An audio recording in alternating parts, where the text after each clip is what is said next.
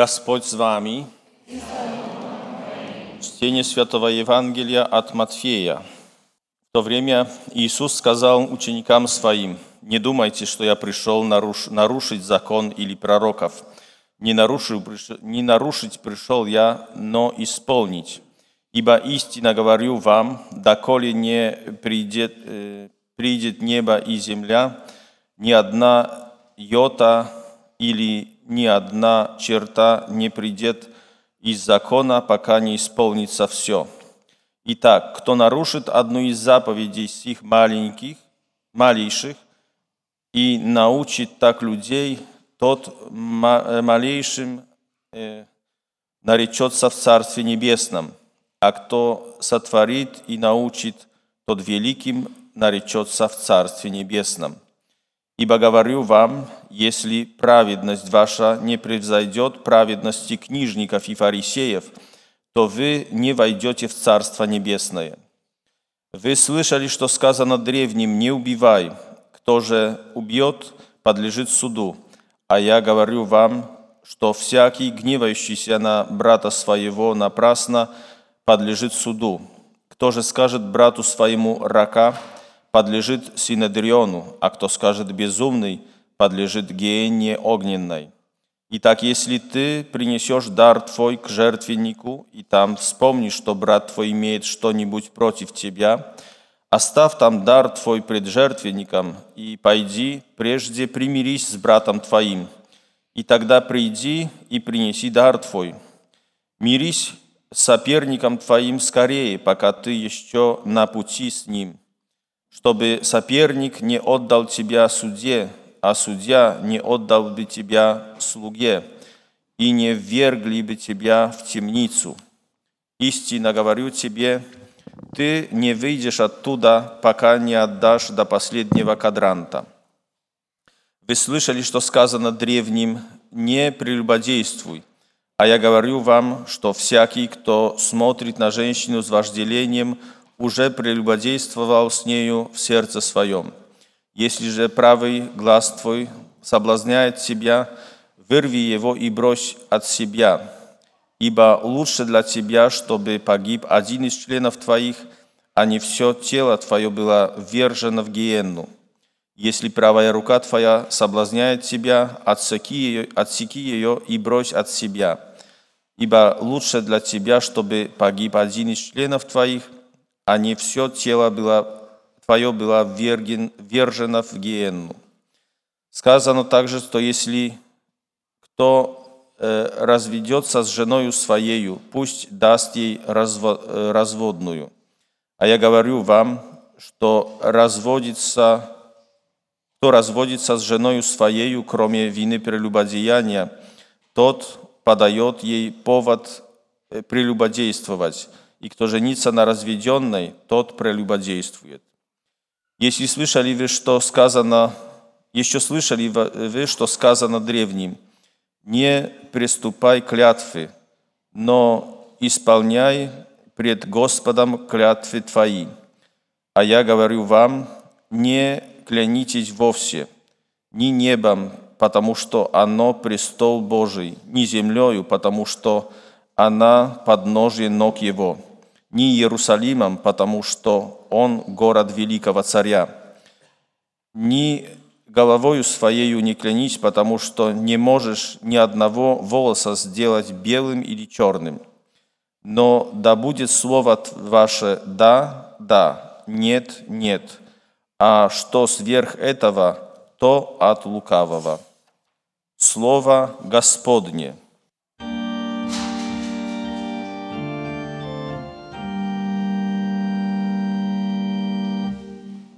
Дорогие братья и сестры, это Евангелие, оно довольно длинное, Но э, здесь для чтения были два варианта, длинный и короткий. И длинный довольно длинный, а этот короткий настолько сжатый, что там вообще уже ничего не понятно. Поэтому я прочитал полностью этот текст. Э, это Нагорная проповедь. Начало Евангелия от Матфея, от 5 до 7 главы. И там мы встречаем довольно много таких требовательных слов Иисуса Христа. Мы их считаем требовательными э, и иногда сложными к исполнению даже. Но э, не в шутку сказал все это Господь. Э, если мы, например, хотим собраться на какую-то вот э, вершину в горах, там есть определенные требования. И э, желание наше может быть огромное, но если мы возьмем с собой слишком много груза, либо не будем тренироваться заранее, либо мы плохо оденемся, мы не дойдем туда, не дойдем. Э, я когда-то учил древнееврейский язык, и мне бросилось в глаза, что моя книжка была очень грязная. Я мою руки, я вообще-то человек, ну как сказать, ну, чистоплотный в рамках разумного. Э, и встречаю, и э, даже мне стыдновато было, значит, взял эту бумагу, как называется она, на наждачную бумагу, и протер, мне сказали, и тогда стали опять белыми, потому что стыдно с книжкой было ходить. Встретил одного студента, он так на следующий год, я уже прошел экзамены, и он как-то нервничал в автобусе, мы ехали на занятия, а он нервничал. Я говорю, ты что такой нервный? А он говорит, у меня экзамен по древнееврейскому. И что, ты приготовился? Ну, более-менее. А я ему говорю, книжку покажи. Он показал мне книжку, она такая беленькая, чистенькая. Я говорю, не пройдешь. А он говорит, спасибо за поддержку. Я говорю, ну ничего, просто книжка чистенькая, я, тут, я так думаю. Но я мог себе позволить ему так сказать, потому что это был только такой ну, пробный экзамен, не, не окончательный. Он на следующий день меня встречает, смеется и говорит, а я не прошел. Да? Ну, потому что он не, не подошел достаточно серьезно. И этот экзамен на самом деле преподаватель делал, чтобы показать студентам, потому что уже знал, что не, недостаточно готовятся студенты. И когда получил двойку, фиктивную двойку, но все-таки двойка какая-то, она в документы не шла. И тогда как-то вот лучше готовились. Сегодня э, мы слышали часть этой проповеди, она на самом деле довольно длинная, и есть такие моменты, которые нам сложно даже подумать, что исполним. Но то, что мы слышали, э, я отнесусь к этому – что нам Господь э, э, делает? Он говорит так, вы слышали, что сказано древним? Не убивай, а я вам говорю. Э, как бы Иисус противопоставляет, противопоставляет заповедь, которая была раньше дана, к чему-то, что Он хочет сказать новому. И когда у нас противопоставление – мы ожидаем обычно чего-то противоположного. Значит так, сказано древним, не убивай, а я вам говорю, затачивайте ножи получше. Вот. Не, не так говорит Иисус. А я вам говорю, Он переносит точку тяжести в другую сторону. Он обостряет эту заповедь. Не думай даже про убийство – ты думай уже, когда начинаешь гневаться на брата своего, вот тогда уже задумайся. Потому что если ты не задумаешься на первых моментах, которые ведут тебя к греху, потом уже, может быть, и ничто тебя не остановит. И это называется на самом деле, такой прием уже был во времена Иисуса Христа у евреев, И называется «поставить забор Таре», Торе. Значит, поставить забор вокруг закона. Э, у нас здание, например, без забора. Какие последствия этого? Но пришли мальчишки 10 лет, у них был баллончик с краской. Какая прекрасная стена, почему бы ее не украсить каким-то вот э, творчеством, правда? Э, стоял бы забор, им надо было бы перебраться через этот забор, дойти до стены. Да? Значит, этот забор хранит наши стены от творчества подростков. И забор, который нам предлагает Иисус Христос, он хранит нас от нарушения заповедей. Выдвинь себе чуть-чуть дальше требования. Не жди, пока на, на появятся какие-то оскорбительные слова. Может, наш да, маяк, который будет предупреждать нас, э, поставить пораньше, да? наблюдать за собой. Появляется уже гнев в сердце, уже какая-то злоба. И мы даже еще не чувствуем, что мы уже озлоблены, что уже надо бы задуматься над состоянием моего сердца. Что случилось? Почему это выводит меня из строя? Почему эти слова доводят меня, у меня поднимается давление, правда? Это уже маяк. Это уже маяк. Если я не обращаю внимания на этот маяк, потом идет дальше. Я начинаю плохо говорить про этого человека, который меня раздражает – я начинаю э, как бы озлобляться против него, я перестаю с ними раз, разговаривать, и на самом деле что-то портится сильно уже в моей жизни. Конечно, может быть, мы до убийства не доходим, среди нас убийц нету, да? но, возможно, все-таки много чего плохого сделали в таком состоянии, с абсолютным чувством, что мы делаем это правильно и что мы правы правда? Иисус нас призывает к такому бережному подходу к заповедям. Да? Говорит там про прелюбодеяние. Редко говорим про эти вещи, потому что они деликатные, очень так личные, да?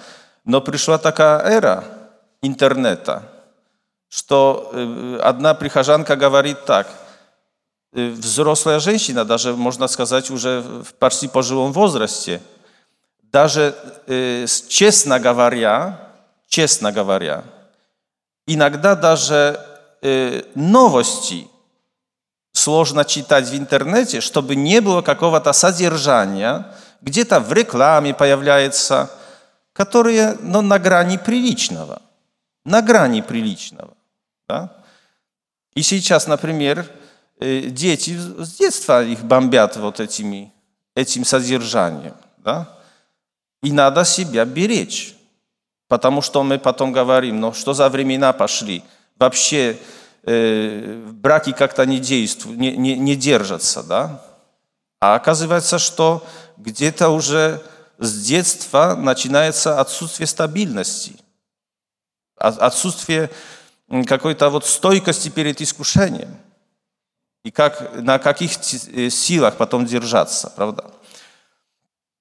Э, э, мы слышали второе чтение. Вот как, как себя тоже укреплять внутренно, как выстоять перед искушениями. Надо иметь цель. Надо стремиться, как я сказал в начале, про эту вершину – человек, который пытался поднять на вершину, особенно когда у него не получилось. Я э, хочу обратить ваше внимание на наш тоже отрицательный опыт, чтобы мы не думали, что если у меня что-то не получается, значит я никудышный человек. Нет. Отрицательный опыт это довольно может быть для нас хороший, хороший опыт, чтобы знать, что мне делать, чтобы собирать э, информацию, опыт других людей и с этим заново по попробовать. Мы иногда вас, э, приглашаем, чтобы читать больше, например, литературы, которая появляется. Многие прошли через те же проблемы, через которые мы проходим на пути к исполнению заповедей, на пути к единству с Богом. И, молодые, и в среднем возрасте, и пожилые. Есть люди, которые в 68 лет нашли Бога только и, и, и с победой как-то вот вошли в старость уже, да? Значит, нам надо собирать необходимую информацию и пробовать. А цель наша какая? Вот. Цель наша то, что сказал святой Павел во втором чтении, мы это слышали. Не видел того глаз, не слышало ухо, и не приходило то на сердце человеку, что приготовил Бог любящим его. Потому что одна из проблем, почему у нас не получается, мы должны будто все получить в этой жизни. Мы должны получить в этой жизни радость, награду, наслаждение, справедливость. Все в этой жизни.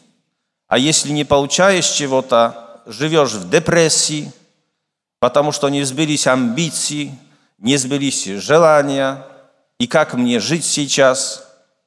Оказывается, что нет – верующий человек смотрит дальше. Что приготовил мне Бог? И тогда ты можешь от чего-то отказаться. И потом опыт апостолов. Сказал Иисус э, э, апостолам. Э, апостол говорит так, говорят, но мы оставили все. Что получим взамен? Есть такой вопрос в Евангелии, как ни странно. Мы остав... Они на самом деле бросили там эти сети, отца, деньги оставил э, э, Матфей, которого мы сегодня читаем. А что я получу взамен? Вопрос на грани приличия вообще. Но Иисус ответил, кто оставит жену, детей, дом и все прочее, получит в сто раз – домов, семей, богатств в этой жизни, в этой жизни и жизнь вечную. Э, и это опыт многих верующих людей. От чего-то отказался, думал, как это в Евангелии, что это будто как глаз выколить, как руку отрезать. Как я буду жить? Это же вот невозможно. Это, это будет ужас.